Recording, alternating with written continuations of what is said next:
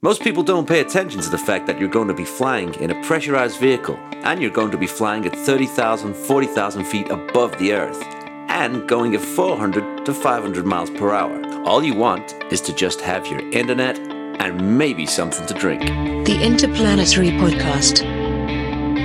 The exploration of space for the benefit of all humankind.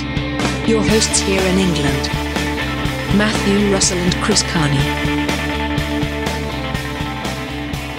Oh yeah, baby, Chang Diaz, Chang Diaz, and in relation to Cameron or Jamie Franklin. Oh, or Jamie Franklin, yeah, because that's his first name, so that would be kind of weird. Mm. We have actually had Franklin Chang Diaz as our astronaut of the week because he yeah. he has a record record number of space flights with seven, but he also is designing, you know, ion propulsion to get to Mars and stuff like that. Oh, he would Very do stuff like that. He would do stuff like that because he's such a legend. Yeah, and, but he's describing there how space travel should become. It should become more like, you know, getting in an aircraft where you don't even think about the danger. You just think about whether you need your internet and yeah. and whether you can still use your mobile phone, et cetera, et cetera. So, yeah.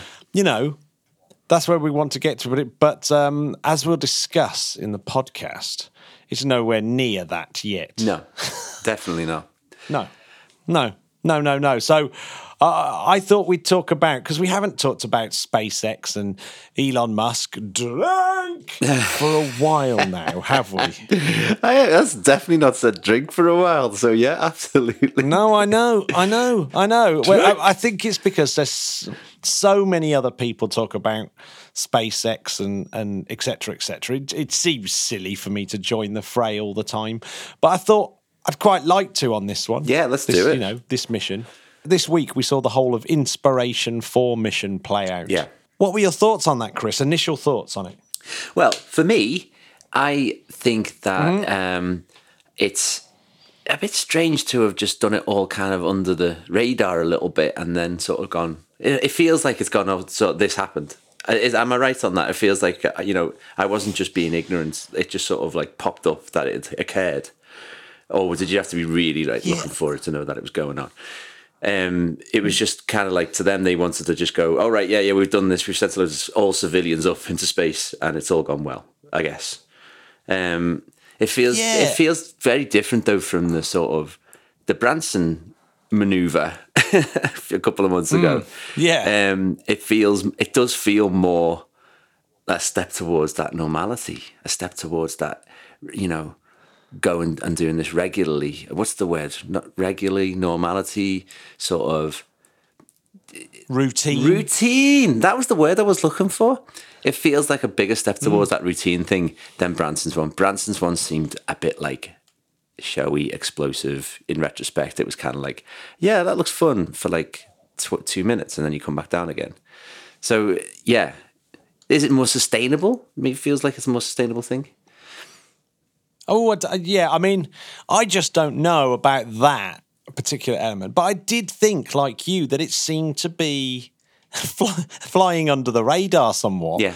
It didn't seem to... Uh, like, considering how important a mission I think it is, yeah. you know, this is for amateurs yeah. going into space. Not just like Branson and Bezos did it with their, you know, you know, with their with, with Virgin Galactic and and New Shepard. and New Shepard. You know, yeah. yeah. I mean, it's this is this is this is the real deal. This is going into orbit. You know, this is going into orbit for a few days. Yeah, yeah, and and it, that so it's a bigger deal, and you can see the you know, you can have a pretty good look at the Earth from up there. Yeah, and but but yeah, it did seem to be underplayed, and I thought maybe it's just me because obviously I read the space press, and obviously I've been bombarded with it. Yeah. But I don't think it's sort of got, you know, no one's sort of talked to me at work about it and sort of said, oh, do you see those Inspiration four? And I think it's down to the fact that, is it down to the fact that Netflix are, you know, showing this documentary at the same time? Possibly. About it. And therefore, it wasn't as sort of well covered as it could have been because they're holding back all the footage for the actual program. Right. That sounds, that seems a bit strange though because they can only be good to have it all hype for the actual program. Yeah. I mean... You would have thought so, wouldn't but you? But it's just not like SpaceX as well. It's not like them because, you know, everyday Joe on the street knows what SpaceX are doing. That's an amazing thing because you can't say that about a lot of the activity of the last twenty years in, in, in, in, in say, NASA or E S A. SpaceX is a household name. They've done very well at that. And... It, yeah, it just seemed it just seemed strange. It just seemed strangely underplayed, and, and it must be deliberate for some reason. Because it's so underplayed, we should probably actually describe what this Inspiration four mission actually is. Do it, man. So there's a businessman, Jared Jared Isaacman, who basically invented some ways of some way of credit cards being used more efficiently, essentially. Nice. With this Shift four payment system. And he became a very, very, very rich person, mm. a billionaire, in fact. Ooh. He also flies fighter jets. Okay. Just so like that. he's, you know, he's he, he, so he's absolutely suitable to be, you know, a a uh, a commercial space person, a, a commercial astronaut. Yeah, uh, you know, just totally the, the right demograph. yeah, billionaire yeah. who can fly, um, and so he bought this basically this flight from SpaceX. It's it's it's apparently under two hundred million dollars, which sounds actually not too bad, actually. Yeah, for everything combined, what as the yeah yeah. I mean, that's a few days in, in orbit as well. Wow, but it's considerably more expensive than Branson and Bezos's little trips. Okay. But as uh, Helen Sharman said, you know, she didn't really consider people to be astronauts unless they'd gone into orbit. Mm. Although that does kind of, I don't know. I, it, it's it's hard, isn't it? If you've been into space, and then there's two definitions of space, the NASA one and the Kármán line, and, and so everyone disagrees with that. But these people definitely went into space. Right. As in, not only did they go into space, this is one of the sort of highest orbits anyone's ever been in. Right. So, you know, they've gone, they're higher than the Hubble, higher than the space station, everything. So they're going to be the, they're, they're the five, they're from the five hundred eighty-eighth to five hundred ninety-first people to fly into space. Right. Wow. And the, and the twenty-fifth to twenty-eighth individuals who did it on a commercially, in other words, bought their seats. Yeah. Um, yeah. So, and they are Ja- Jared Isaacman, a geoscience professor called Sean Proctor, Sean Proctor, mm. a, phys, uh, a physician, a physician's assistant, I should say, called Haley Arkano, and a data engineer called Chris Sembrowski. He seems to be the luckiest of all of them because he didn't even win the raffle that he that he was playing to get the, the seat, but his mate did and gave it to him instead. No. Which seems... Yeah, because he, he just didn't want to do it for personal reasons. Yeah. so, um, yeah. And apparently SpaceX wants to do these kind of missions, you know, three or four times a year. Yeah. At least. So, so you know, we should start seeing a lot more of this kind of thing. And I actually think, like, one of the coolest elements of this particular mission, you know, sending a Crew Dragon up into space... But instead of having a docking hatch, because it's not going to the International Space Station, they replaced the docking hatch with uh, SpaceX's own cupola. Yeah, you know, which is that you know this is the window that they stick on the I S S, but it's uh, it's SpaceX's own version of it. Yeah, and apparently, you know, it's a really nice big bubble that you can stand in and have a look around, and that is really very cool. That's isn't it? Three, super. Almost three days. Yeah. Going round, going round the Earth fifteen times a day, yeah, and looking out the window and taking pictures and amazing. And it's going, like it's yeah. sci-fi, sci-fi stuff, isn't it? What I want to know, and I think I'm right in saying this, but I couldn't quite confirm it. I think this is the most amount of people over the last few days that have ever been in orbit at any one time. Ooh. So I make it fourteen. So. I need correcting if I'm wrong, but so it's the crew of Inspiration four, yeah. called Inspiration four because there's four of them, yeah. and and actually the fourth flight of a Crew Dragon as well, but it's, let's face it, it's because there's four of them. Inspiration four, mm. right, there's them, there's the three Chinese taikonauts, which who we have spoken about on the show, who are on the uh, Heavenly Palace, yeah. the Tiangong, and there's the seven astronauts that are on the I S S at the moment. Right. uh, all in low Earth orbit, of course. Nobody going lower than that. But that I make that fourteen. Yeah. Yeah. Three plus seven plus four, fourteen. That's right. Now, I think the most before that was thirteen, which was in March nineteen ninety-five, which were two Russians on a um, and an American on a Soyuz, uh, three cosmonauts above them on the Mir space station, and seven astronauts on Space Shuttle Endeavour. So that's quite a lot. Yeah. That's thirteen. Amazing. That's thirteen. That's the previous record. And that was, again, done again a little bit later. But that's the first time, that's the most before, thirteen. So I think that's the most amount of people in orbit at any one time ever. So it, is there anyone, you know, anyone knows that they can challenge this and be like, um, actually, there was a brief moment in two thousand three when for five minutes there was fifteen people. I hope there's someone out now, there who can say that. That'd be amazing. What's really cool about this um, mission, of course, is it's all on second-hand equipment as well, yeah. which I guess is what makes it, you know, reasonably cheap, under two hundred million dollars. Yeah. Still pretty expensive, but still, but it, it's reasonably cheap. You know, you're doing it on second-hand gear, so it's like um, the capsule had flown on Crew Mission one. Yeah. Uh, and so that capsule has gone, has returned twice from space. That is so cool. Which is pretty cool. It's super it? cool. I love it. I'm, I never, it, it and, never doesn't, it never ceases to amaze me. Like, I love it. Yeah. And the booster, of course, was used before as well. Yeah. I think it was, its, I think it was actually its third flight. That's literally amazing, isn't it? Although, saying that, obviously the space shuttle did a similar sort of thing. Yeah, I mean, when it, it was used multiple times, so maybe it's not maybe it's not that amazing. But but um, the boosters you know, weren't. That's it, the thing, you know. The, the, the space shuttles were coming back, but all the boosters were getting trashed. You know, that's that's the important thing. Yeah, yeah. Although they didn't. Like the uh, the solid boosters landed in the sea, and, and they and they tried to reuse dragged them, them back in, didn't they? Drag them back in on boats and, sh- and shizzle. But yeah, so this is the first. This is the first flight, really, of, of completely non-professional crew. This is the thing that was winding um, Julio up, that they would be called civilians. Right. But, of course, lots of civilians have flown into space, and there's been complete missions with civilians on before. Um, if you use the word civilian to mean not in the military. Yeah. But as I was explaining to Julio, civilian could mean not someone from the normal organisations. Yeah. But... it's a bit colloquial, bit colloquial that.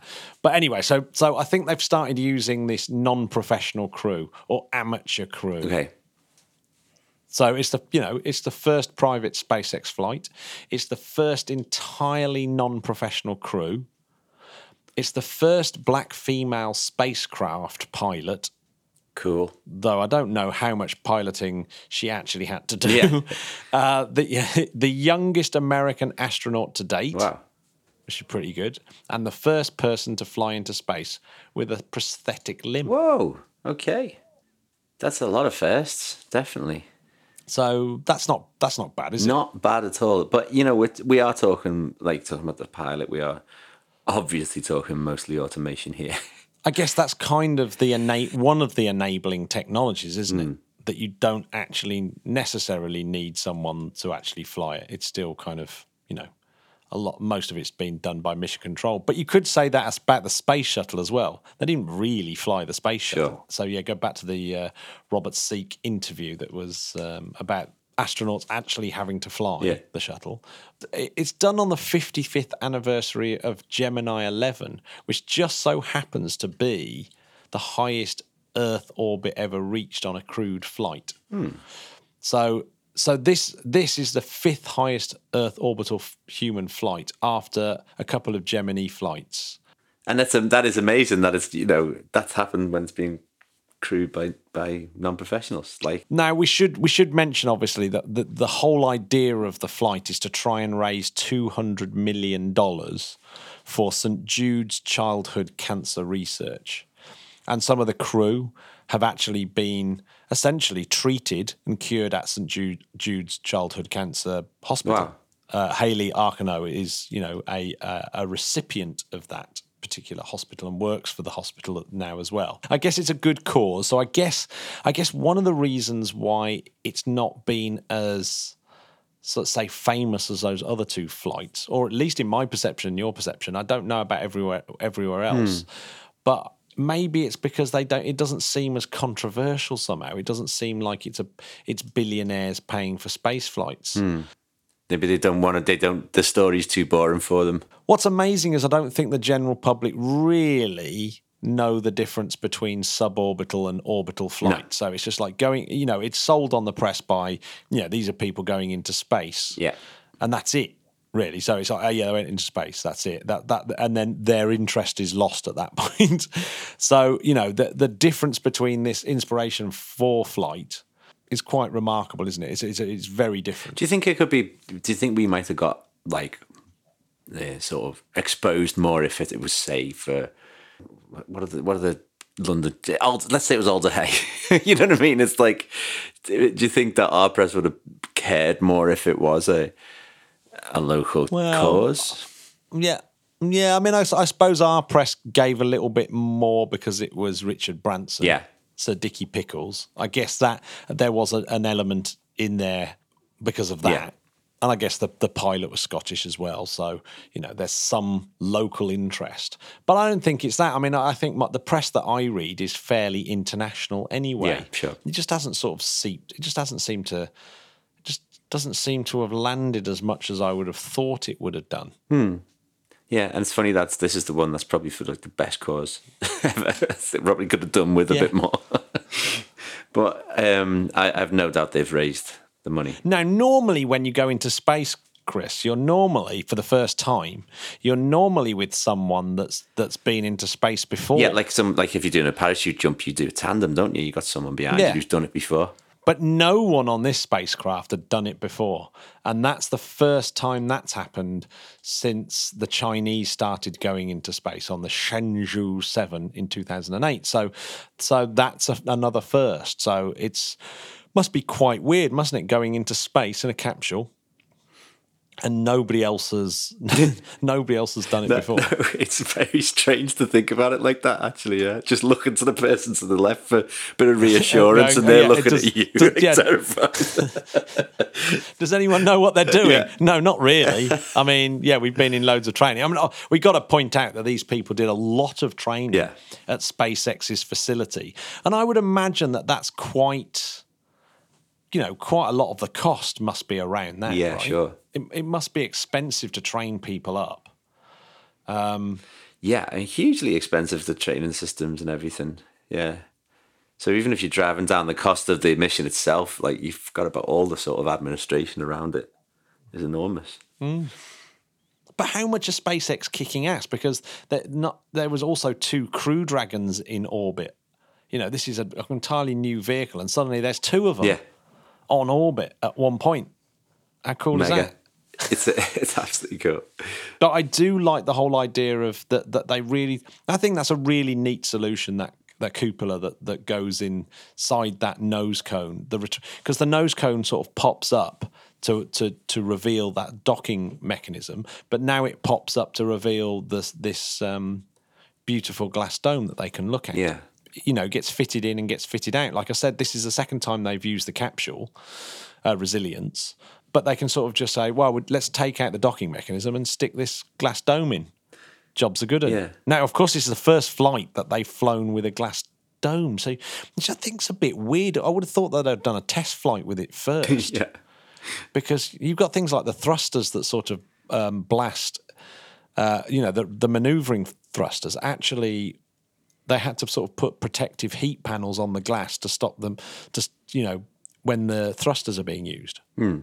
It's a little bit scary. it's, it's quite cocky, I have to say. but oh, for that view, ah, oh, brilliant. Yes. Yeah, so, so they, so they actually, they they wanted to go three hundred fifty-seven miles high. Now the, the altitude was actually chosen by Jared, so you know his ticket actually allowed him to sort of. Sh- choose his flight profile. So they went, they ended up going three hundred sixty-four miles above the surface. Yes. That's higher than the, the Hubble Space Telescope. Mm. Gemini ten and Gemini eleven went four hundred seventy miles high. Yeah, five hundred forty-seven kilometers, Hubble. Mm. three hundred forty mm. miles. Uh, yeah, but I think S T S thirty-one flew three hundred eighty-two miles, so that's the third highest, and that was to launch the, the Hubble Space Telescope. Mm. So it's obviously been dropped down in um, uh, in orbit. So that actually means, of course, because they're so high up, much higher up than the International Space Station, yeah. that they're actually being exposed to a, a different doses of radiation. I was going to ask about this. I was going to ask about how mm. if the the effects of gravity are any different from if you're one hundred miles more up or so. Probably not. Yeah, because that, that, that very minimal. Yeah, because that's all about you know, free that, fall. That whole idea of being, yeah, it's not about how high you are, that microgravity. Yeah. It's just the fact that you're falling. Yeah. So, yeah, the, the gravity is minimal. So the difference in gravity is, is, is highly minimal. But the, the radiation, I think, will be something that they're looking at. So that's one of the things that they're supposed to be doing is doing science experiments with their bodily fluids, et cetera, et cetera, and seeing how they're, you know, the bacteria in their gut and st- stuff like that changes on a space flight. So they they are doing a little bit of research, yeah. I suppose, as much research as for untrained scientists could do, which is good, which is good, I suppose. So they're, they're doing something. But there's a, there's a few things that they do, they did while they were up there. Did you know that they rang the stock market's closing bell while they were in orbit? Okay. They had a they had a phone call with which famous actor? Do you um, think? Shia LaBeouf. No, it's Tom Cruise, because Tom Cruise is going to do a similar sort of thing, but he's going to go up in a, in a Crew Dragon, but visit the I S S to shoot a of film. Of course, he is. Of so course, Tom so, Cruise is going to yeah. do that. Amazing. So, to, yeah, so Tom Cruise is in, uh, you know, is in with SpaceX. So he had a little chat with them, as did some kids from the Saint Jude's Children's Hospital, Aww. which I think's pretty cool. That's pretty That's cool. That's really cool. So, yes, they, they splashed down in the Atlantic Ocean. Yep. Because normally uh, SpaceX astronauts splash down in the Gulf of Mexico. Right. It's the first time that uh, that a that a Dragon capsule has returned to the Atlantic Ocean. And I should imagine that actually has some logistical problems, like you need the, the you know all the craft and everything to go out and and fetch the thing. But the Gulf of Mexico uh, is, I mean, it's just roughly connected to the to the Atlantic, is it not? Um, yeah. yeah, it's yeah. But no, they would but, have I had mean, to consider like yeah, we've vast. not we've not done this before. We had to work out how we do it in this part of the ocean, and maybe it's a bit more of a, you know, weather systems are going to be a bit different. How far up is it? Is it mm. like, are we talking just off, you know, off the coast of Florida or whatever, or higher up? Uh, do you know what? I don't know the exact position where they splash down. And I should imagine there's, I, I should imagine it's pretty accurate where they splash down these days. Yeah. Um, but I guess that's a pretty dangerous aspect to the flight. Now, I, I wanted to quickly talk about danger. Yeah, okay. Because these these flights still are really dangerous. As in, I think... What would you what would you compare it to? Like, like climbing Mount Everest is dangerous, but tourists do it, right? Yeah, that's a, that's a nice comparison, actually. Yeah, yeah, I think I think it's probably similar to that. So, you know, at the moment it all looks fun and games, but inevitably at some point, particularly if we having if we start having lots and lots of these flights, you know, a little bit of complacency will will creep in. And I wonder when, I, I mean, I know this is really morbid, but I wonder when we'll have our kind of Challenger version of commercial spaceflight. Mm, mm. Yeah, because it's you know, like, it's gonna, you know, plane crashes are not as common, but they still very much happen every year. Um, well, yeah, and when they happen, you know, they're, they're, they're normally sort of pretty high in the news. Yeah. Something like this would definitely be high in the news. I mean, I guess it's a little bit like fairground rides as well. You know, fairground rides go right, uh, wrong, don't they? And people die. Yeah. But obviously many more people go on fairground rides. They're incredibly safe. I don't. But I don't. I mean, all... you know, I mean, much love to those people who were injured at Alton Towers a few years ago, but I was a little bit smug about all that. I was just like, shit, I told you. I hate, I hate I, roller coasters. I, I, I, I...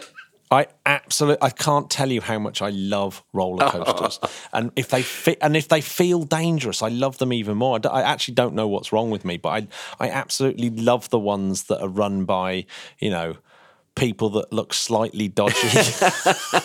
And you think, God, how, how are these people in charge of something that can clearly kill about thirty people if they haven't looked after it properly? That's what I'm talking yeah, about. You know.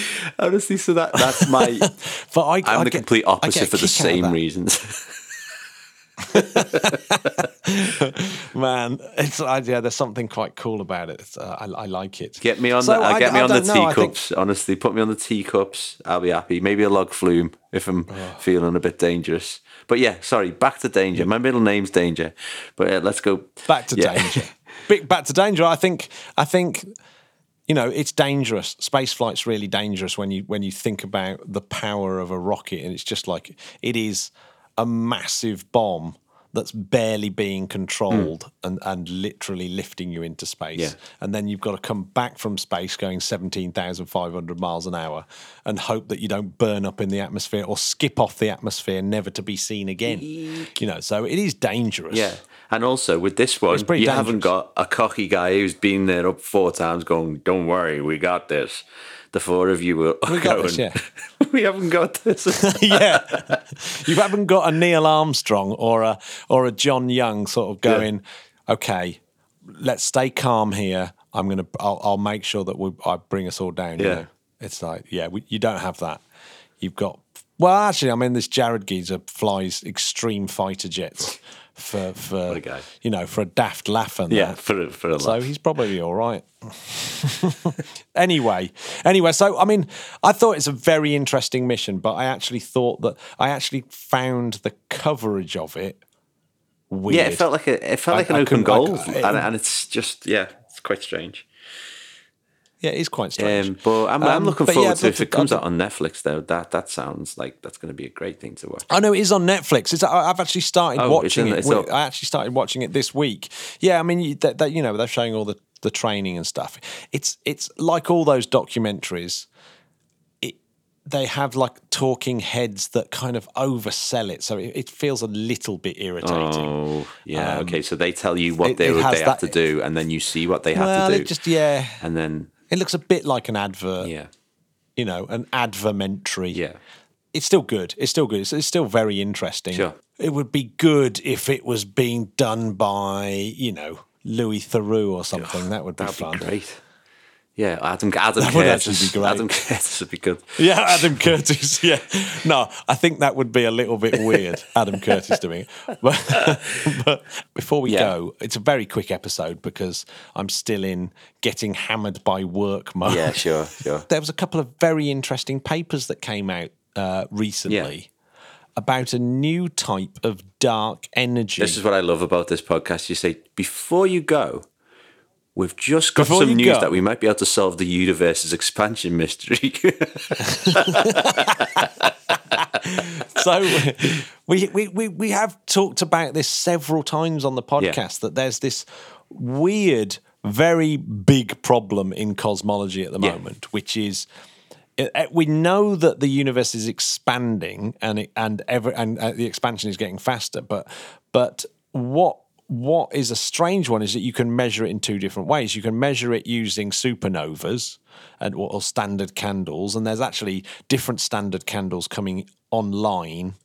You know, even maybe even gravitational wave events and things like that maybe can be used for st- as standard candles. In other words, you know how bright something is, so you know how far away it is, yeah. and how far and how fast, therefore, the universe is expanding away from that point. And so you can measure the expansion of the universe, and you get this what's known as Hubble's constant, which is the expansion of the universe rate, the rate that it's expanding. Yeah. Now, there's another way of measuring it, and that's using these acoustic bubbles that formed in the early universe in the cosmic microwave background. In other words, this kind of radiation glow that's left from the formation of the universe, a very early universe. Yeah. And as the as the universe got to a certain point, these these acoustic sounds got trapped, like almost like an image of them, of where they are at that point where the where the universe changed. It, it, it because the way, you know, the temperature got to a certain point where the universe changed and these acoustic vibrations no longer could propagate. And you can see that pattern um, in the in the in the cosmic microwave background and actually in the way that um, galaxies are formed around each other as well. You kind of got these set various densities where you expect to see these acoustic bubbles. Yeah. Now, using those acoustic bubbles, you can kind of work out what the expansion rate was at the beginning of the universe as well. Okay. But the big problem is these two expansion rates are different. Of course they are. Which is pretty annoying, right? They're, of course they're different. And no, and and really the race is to try and find out why that is, right? Right, okay. There was a guy called um, Mark Kamionkowski. Not he, he was called that, and I'm sure he still is called that. So a couple of years ago, Mark Kamionkowski was at the Johns Hopkins University in Baltimore in, in uh, Maryland. Maryland. And uh, he, Maryland, uh, is it Maryland? I call it Maryland. Maryland. Maryland. Maryland uh, suggested that there was an extra ingredient, that there was this thing called early dark energy. Right. In other words, a dark energy that existed at the beginning of the universe, which was a, a sort of fluid that's in the universe that would have just withered away after the first few thousand years. It just disappears. Right. But what it what it, it doesn't actually add to the acceleration, this this this weird energy stuff, this fluid, but it would have caused the plasma to cool down faster, and therefore this the the bubbles that are trying, you know, that that are sort of growing big, these these acoustic sounds would have been that would have been frozen a little bit quicker than the measurement that they're using at the moment. In other words, the universe would have been cooling down slightly quicker, and therefore that would skew the uh, expansion rate now. Ooh. And so you, you'd have a, a more accurate expansion rate. Uh, and, and basically this is just, you know, this is one of those things where you concoct a theory not because you think it's, you know, it's it, it's kind of going the wrong way round. You're just trying to think of ways of making the data fit rather than working from first principles. So this is something that basically makes the data fit. Mm. Now, the, the, these two these two papers that have just come out are using um, the Atacama Cosmological Cosmology Telescope in Chile, and um, and it's the data that's been collected between two thousand thirteen and two thousand sixteen. So it's like a big dive into that data by two different teams, and they've come to the same conclusion that that the data has a sort of hint that maybe this early dark energy actually does exist. Right. And that would actually help with this measurement problem, basically, but the, the the difference between the two measurements of the expansion of the universe. Okay, because that doesn't exist in the other measurement. It exists in the cosmic background yeah. measurement. Yeah, I'm there. I'm following yeah. this. This is great. but yeah, it, but what's so, the implications so, of it? Well, the implication is that they might, you know, they might have actually found a, a an explanation about why these expansion rates are different. Right. Okay, uh, and and obviously, you know. Not much more than that, to be honest, because obviously then they have to start working out what these things are. I mean, the fact that they've got the word dark in them means that no one actually knows what the hell they are. You know, the the, the cosmological standard model includes dark energy and dark matter and matter. So two-thirds of the things that are in this model are dark, that is we don't even know what they are. Right. So that's not very good, is it? It's, it's all, I would say it's almost embarrassing. Well, I've said it before. You know, it's like saying, I, I, I know the recipe for this cake, yeah. but two-thirds of the ingredients, I have no idea what they I've are. I've said it before, though, Matthew, and I'll say it again. It's God. Perhaps. Perhaps it's God. Perhaps. I don't think it okay. is. It's not likely to be God. I'm not ruling it out, no. but I, I just don't see where your I don't see where your evidence comes from, where your hypothesis. Yeah, I don't need from. I don't anyway. need evidence, Matthew. Just faith. Um, Sorry. Um, so yes, it, it, but as people have pointed out, though, there there are quite a few inconsistencies within this study, and nowhere near enough data to sort of say this is a slam dunk. Okay. But the, the teams, you know, the teams are fully aware of this. These these are sort of sceptical teams of hard-nosed conservative people. That's what how they've been described, and uh, so you know they're, they're not, you know, they're not. Um, they've been very very careful with the data and and looking through it. So they're not sort of saying yes, we we found it. But I think they were both both teams were surprised that they got this result. that sort of hints at this um, early dark energy stuff. And because they both got it, yeah, in different ways, it you know it's a preliminary result that looks reasonably exciting. Definitely. But let's not all get our hopes up just yet. No slam dunks just but yet. Anyway, no slam dunks I, I, yet, but... It, no slam... It's, no, no slam... Definitely no slam dunks. Way more work needs to be done. But it's an interesting result, nevertheless. It's, it's you know, things like this are human beings homing in on what the heck is going on in the universe. Yeah, yeah. And that has to be celebrated, definitely, because right? every time you Amazing. do that sort of thing where you wake up in the middle of the night and you go, oh my God, I'm on a rock in the middle of vast amounts of space surrounded by other rocks. And, and then, you you know, these are the guys who are trying to help you understand that, and, and much respect mm. to them and, and much power to them. Yeah, so both these papers are on the arXiv as of this month. Cool. J, J C Hill et al. And V. Poulin et al. So... Uh, go and I'll, I'll put links to those papers if uh, anyone wants to do a deep dive into something that's incredibly complicated and and, and hard to read. So, uh, yeah, I, I, I didn't. I, I must admit, I started reading those papers, and they're and they're they're heavy going mm. because it's you know you're talking about you know polarization of light and all these kind of things, and it's it it gets pretty pretty wacky pretty quickly. Bit of bedtime reading for me there, but it's. But it's uh, Yeah, but, but but if you're a, obviously if you're a cosmologist, this is this is your bread and butter. Yeah. Uh, what are you up to, Chris, this week? Ooh, back to work, back to work. But you know, yeah, I'm I'm enjoying it. So yeah, and I've got my wonderful wife coming back home from Norway next week, so I'm looking forward to that as well. How about you? I I shall be spending a lot of it driving up and down the um, A three oh three past Stonehenge. From Devon to Guildford, so uh, and working and with uh, young musicians and technicians, putting on shows. Fantastic. So I mean, it's been quite. It, I have to say, it has been really fun getting back in the lecture theatre and actually talking to students. It's actually been really. Oh, good, good stuff, man! Really that's great it. to hear. Really cool. I guess that's it. Yeah. Chris, do you want to know where I you can, uh, where people can find out things? Maybe.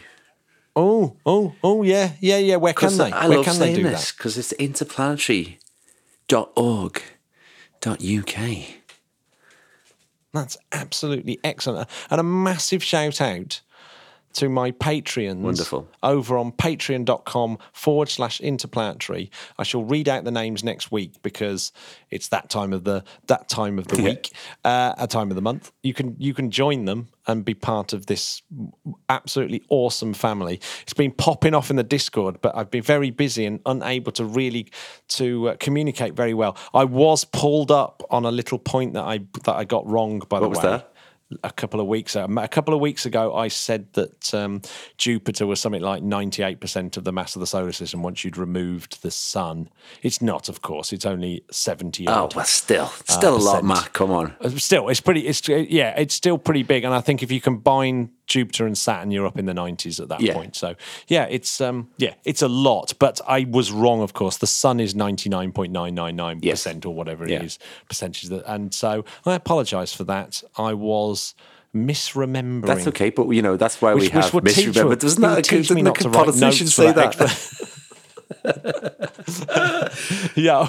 Luckily, my job's not on the line as a result. Oh, or if you want to vote me off the Interplanetary Podcast and just have Lynn and Chris, that's fine. Or bring back Jamie.